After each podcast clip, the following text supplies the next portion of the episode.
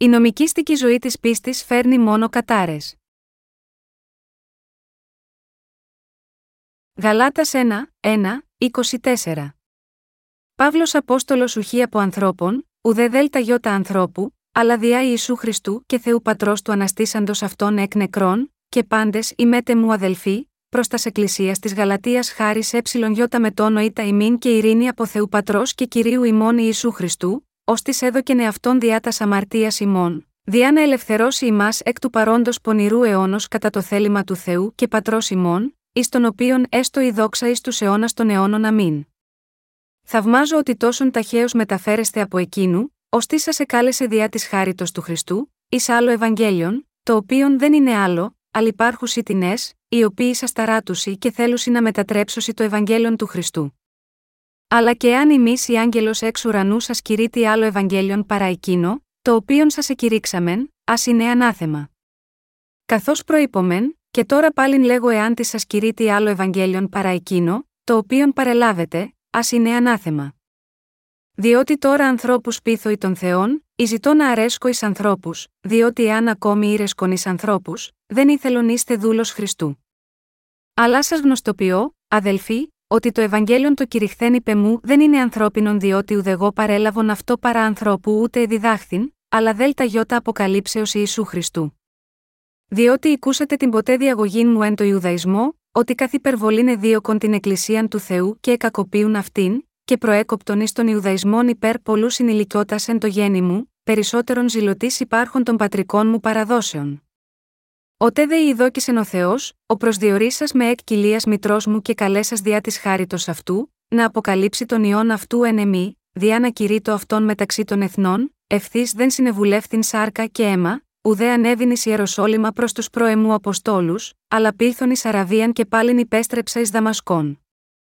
Έπειτα μετά έτη τρία ανέβην εις Ιεροσόλυμα, διά να γνωρίσω προσωπικό των Πέτρων, και έμεινα παραυτό ημέρας δεκαπέντε άλλων δε των Αποστόλων δεν είδων, Είμαι Ιάκωβον των αδελφών του κυρίου. Όσα δεν σας γράφω, ιδού, ενώπιον του Θεού ομολογώ ότι δεν ψεύδομαι. Έπειτα ήλθον εις τους τόπους της Συρίας και της Κυλικίας. Και είμαι προσωπικό αγνοούμενος εις τας εκκλησίας της Ιουδαίας τας εν Χριστό οίκουον δε μόνον ότι ο ποτέ διώκον ημάς, τώρα κηρύττει την πίστην, την οποίαν ποτέ πολέμη, και εδόξαζον τον Θεόν ΔΕΛΤΑ γιώτα εμέ. Ο αριθμός των επισκεπτών στην ιστοσελίδα μας συνεχίζει να αυξάνεται.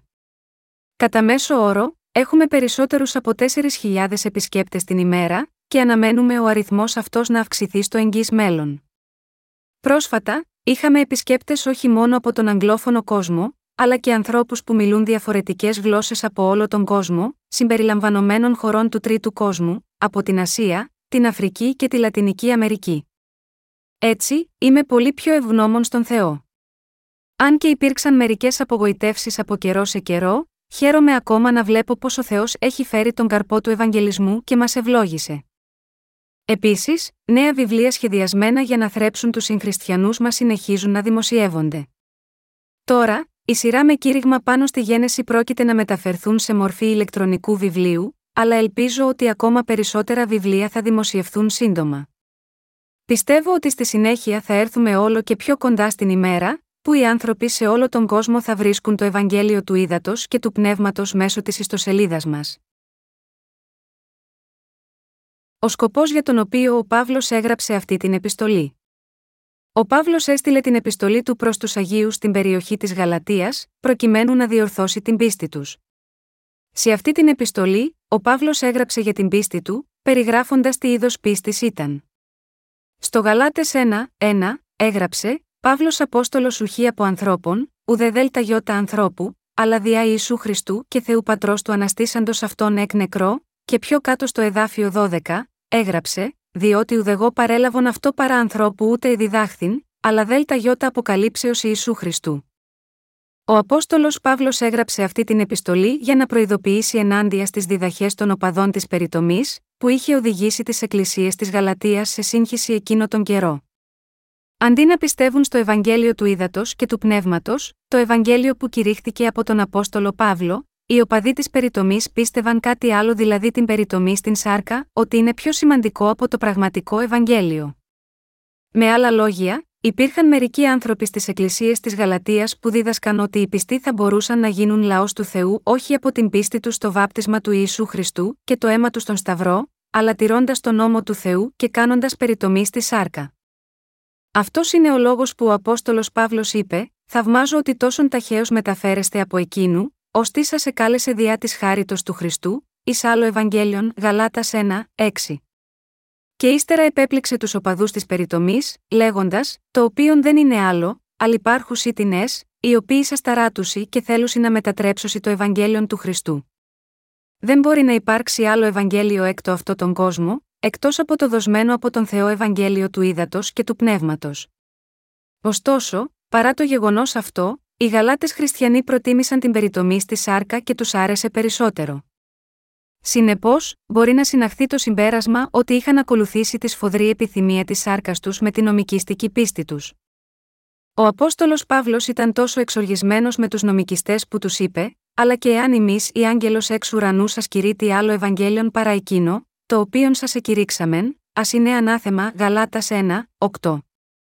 Πρώτα απ' όλα, πρέπει να συνειδητοποιήσουμε εδώ ποιο ακριβώς ήταν το περιεχόμενο του Ευαγγελίου που κηρύχθηκε από τους νομικιστές, που ανάγκασε τον Απόστολο Παύλο να πει ότι αν κάποιος κηρύξει άλλο Ευαγγέλιον παρά εκείνο, το οποίον σας εκηρύξαμεν, ας είναι ανάθεμα. Οι πιο τρομακτικές λέξεις που μπορείτε να ακούσετε σε αυτόν τον κόσμο, είναι η καταδίκη να είστε καταραμένοι από τον Θεό, και ήταν τέτοια καταδικαστικά λόγια που άκουσαν οι Γαλάτες Άγιοι από τον Παύλο. Ο λόγος γι' αυτό ήταν ότι είχαν εγκαταλείψει το Ευαγγέλιο του Ήδατος και του Πνεύματος για να δώσουν πολύ μεγαλύτερη έμφαση στην περιτομή στη σάρκα. Γάμα γιώτα, αυτό το λόγο η καρδιά του Παύλου αναπόφευκτα γέμισε με δίκαιη οργή. Το άλλο Ευαγγέλιο εδώ, δεν σημαίνει ότι δεν υπάρχει άλλο Ευαγγέλιο εκτός από το Ευαγγέλιο του Ήδατος και του Πνεύματος, αλλά αναφέρεται σε ένα ψεύτικο Ευαγγέλιο που υποστηρίζει ότι μπορούμε να γίνουμε λαός του Θεού μόνο αν τηρούμε τον νόμο. Με άλλα λόγια, το άλλο Ευαγγέλιο ζητούσε μια νομικήστικη πίστη από τους Γαλάτες Αγίους. Ποια, λοιπόν, ήταν αυτή η νομικήστικη πίστη ενώπιον του Θεού, ήταν αυτή που τόνιζε τη σημασία του Σαββάτου και απαιτούσε περιτομή στη σάρκα. Ω αποτέλεσμα, οι Άγιοι των Εκκλησιών της Γαλατείας έδωσαν έμφαση στη νομικήστικη πίστη τους περισσότερο από την πίστη τους στο Ευαγγέλιο του Ήδατος και του Πνεύματος. Αν θέλετε να πιστεύετε στον Ιησού και να σωθείτε, πρέπει επίσης να κάνετε περιτομή στη σάρκα ως απόγονοι του Αβραάμ, να τηρείτε το Σάββατο και να ζείτε σύμφωνα με τον νόμο.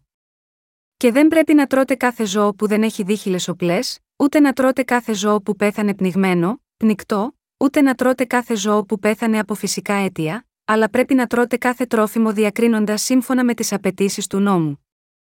Αυτό ήταν το είδος των άχρηστων πεπιθήσεων που υποστήριζαν.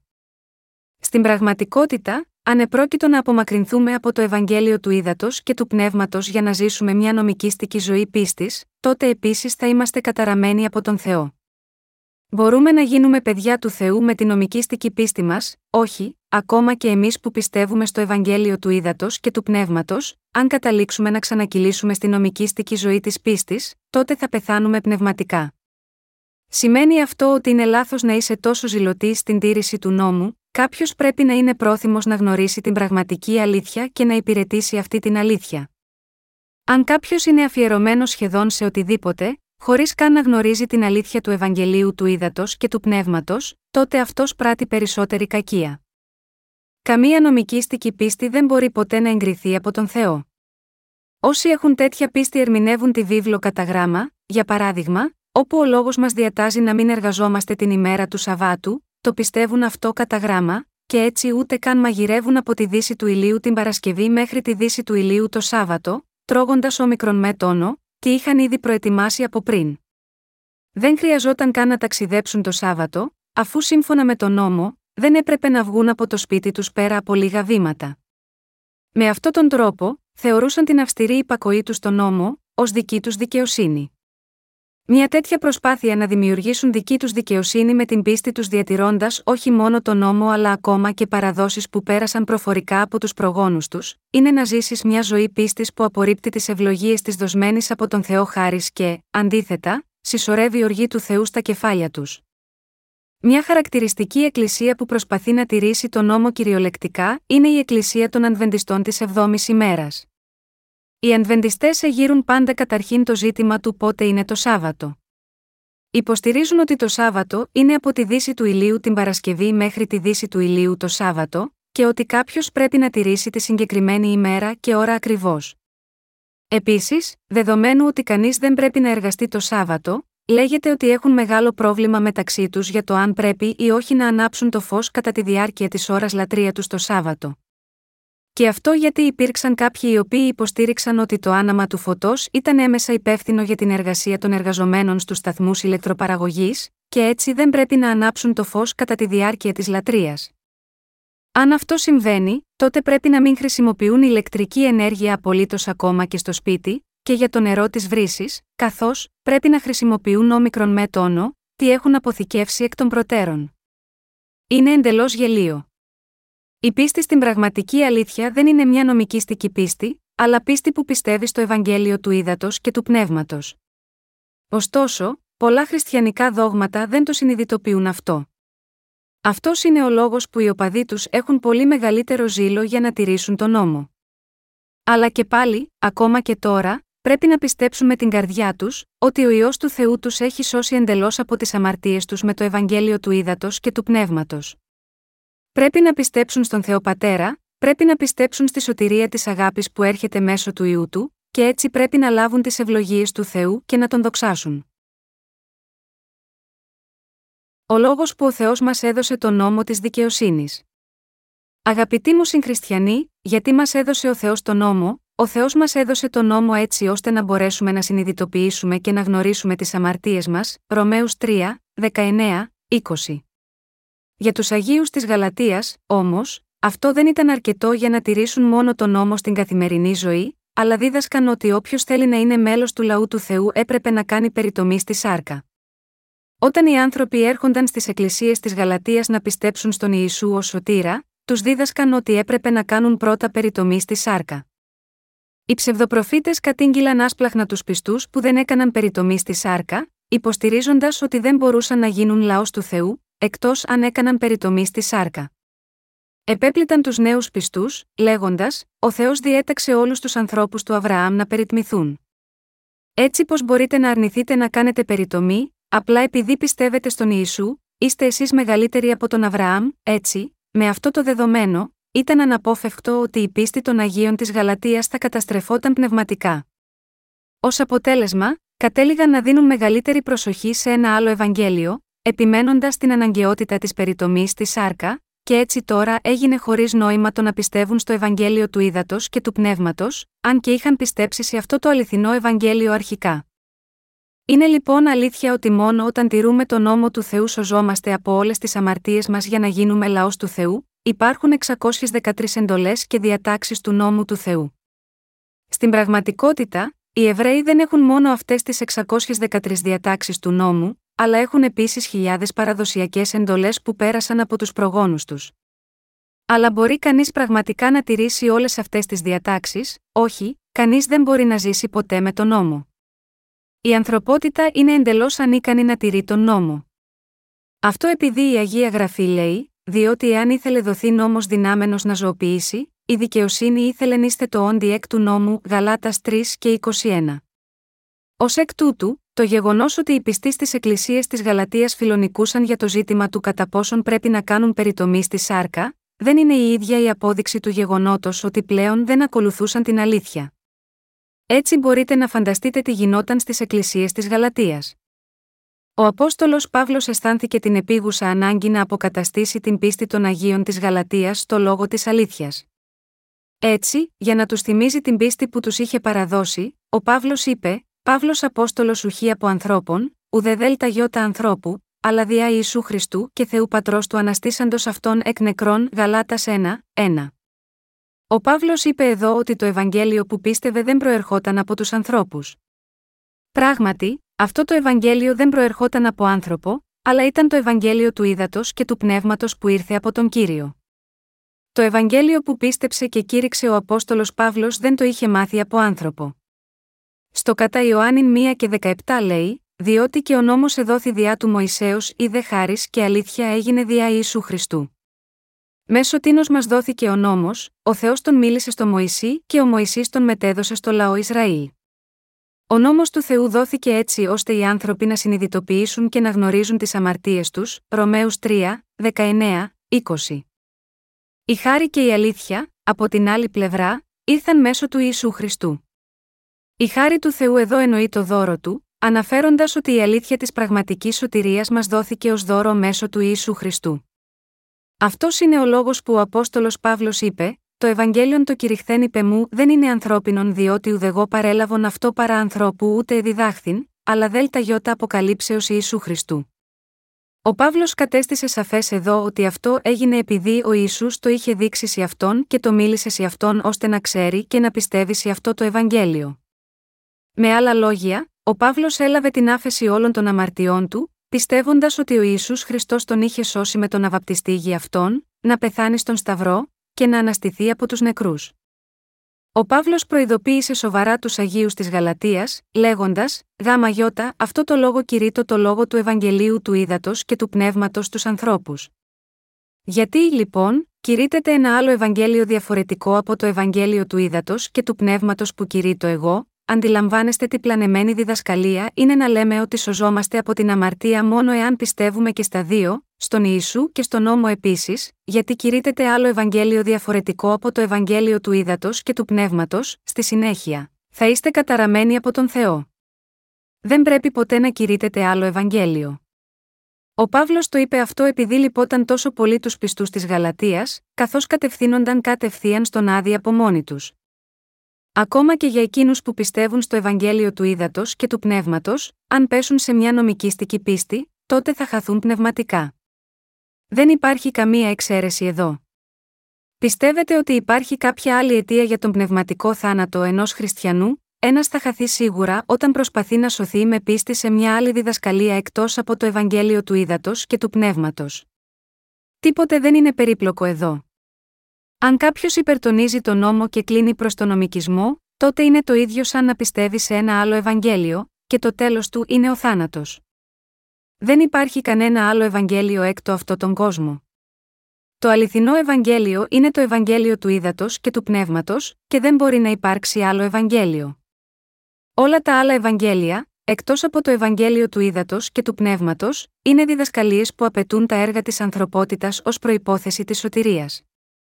Μήπως πιστεύετε ως εξής, αν και έχω λάβει την άφεση των αμαρτιών μου με την πίστη στο Ευαγγέλιο του Ήδατος και του Πνεύματος, πρέπει ακόμα να τηρήσω τον νόμο, και επίσης πρέπει να προσπαθώ σκληρά για να μην αμαρτάνω. Αν τυχόν αμαρτήσω, τότε πρέπει να πλύνω την αμαρτία με προσευχές μετάνοιας, αυτή ακριβώς η πίστη είναι πίστη σε άλλο Ευαγγέλιο. Καθένας που πιστεύει έτσι, χωρίς εξαίρεση, θα αντιμετωπίσει τον πνευματικό του θάνατο. Εάν πράγματι πρέπει να τηρήσουμε όλο τον νόμο, τότε θα έπρεπε επίσης να τηρούμε τις τελετουργίες του Πάσχα. Κάθε χρόνο, θα έπρεπε να σφάζουμε ένα αρνί και να βάζουμε το αίμα του στο ανώφλι της πόρτας. Και κάθε φορά που αμαρτάνουμε, θα έπρεπε να δίνουμε προσφορές για αμαρτία, και επίσης θα έπρεπε να τρώμε μόνο όμικρον με τόνο, τι επιτρέπεται από τις διατάξεις του νόμου. Ωστόσο, αυτά είναι μόνο η κορυφή του παγόβουνου. Υπάρχουν πολύ περισσότερες διατάξεις που θα έπρεπε να τηρούμε. Έτσι, με αυτό το δεδομένο, πώς θα μπορούσαμε ενδεχομένως να τηρήσουμε όλες αυτές τις απαιτήσεις, αυτό είναι αδύνατο και είναι ακριβώς γάμα γιώτα, αυτό που ο κύριος είπε, διότι και ο νόμος εδόθη διά του Μωησέω, είδε χάρη και αλήθεια έγινε διά Ιησού Χριστού, κατά Ιωάννη 1 και 17. Ο Απόστολος Παύλος είπε ότι το Ευαγγέλιο του ήταν όχι από ανθρώπους ούτε μέσω ανθρώπων. Με άλλα λόγια, ο Παύλος έλεγε: Το Ευαγγέλιο μου δεν είναι ούτε από τους ανθρώπους ούτε μέσω ανθρώπων. Δεν έχω σωθεί μέσω του νόμου που έδωσε ο Μωυσής. Αν θα μπορούσα να επιτύχω τη σωτηρία μου μόνο με την τήρηση του νόμου, τότε θα τα είχα επιτύχει όλα αυτά πολύ καιρό πριν. Οι πρόγονοι μου έλαβαν τον νόμο που έδωσε ο Μωυσής, και εγώ ο ίδιος αρχικά ήμουν νομικιστής. Και ήμουν καλά εκπαιδευμένος σύμφωνα με το Γαμαλί, έναν μεγάλο λόγιο του νόμου. Έτσι, κρίνοντας και μόνο αυτή την αξία, οι γνώσεις σα του νόμου είναι συγκρίσιμες με τις δικές μου, ωστόσο, δεν έχω γίνει δίκαιος άνθρωπος από την τήρηση του νόμου. Έχω φτάσει στη σωτηρία μου συναντώντας τον Ιησού Χριστό και πιστεύοντας ότι εκείνος με έχει σώσει με το Ευαγγέλιο του ύδατο και του πνεύματος. Και αυτό κήρυξα σίγμα, εσάς. Έτσι, δεν πρέπει να πέσετε σε μια νομικήστικη ζωή πίστης, διαφορετικά θα είστε καταραμένοι από τον Θεό. Αυτό έλεγε ο Απόστολος Παύλος. Το Ευαγγέλιο του Ήδατος και του Πνεύματος είναι το Ευαγγέλιο που πίστευε ο Παύλος. Ο Παύλος ομολόγησε την πίστη του, λέγοντας: Μετά του Χριστού συνεσταυρώθην ζω δεουχή πλέον εγώ, αλλά ο Χριστός ζει εν εμή, Γαλάτας 2 και 20. Πώς μπορούσε να σταυρωθεί με τον Χριστό, μπορούσε να σταυρωθεί με τον Ιησού, επειδή είχε ενωθεί μαζί του πιστεύοντας το βάπτισμά του.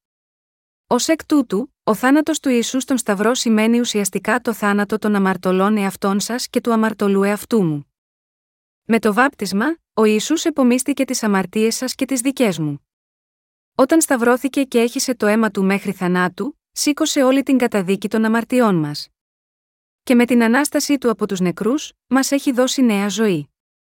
Άρα, πόσο απατηλό είναι να πω ότι παρόλα αυτά, δεν είναι αρκετό να πιστεύω στον Ιησού Χριστό που μας έχει σώσει με το Ευαγγέλιο του Ήδατος και του Πνεύματος, αλλά οφείλουμε να τηρούμε τον νόμο, να κάνουμε περιτομή στη σάρκα, και να τηρούμε πιστά το Σάββατο, θα καταλήξουμε σαν τους χριστιανούς των εκκλησιών της Γαλατείας, που είχαν πετάξει το Ευαγγέλιο του Ήδατος και του Πνεύματος, και προσπάθησαν να γίνουν τέλειοι ενώπιον του Θεού από μόνοι τους.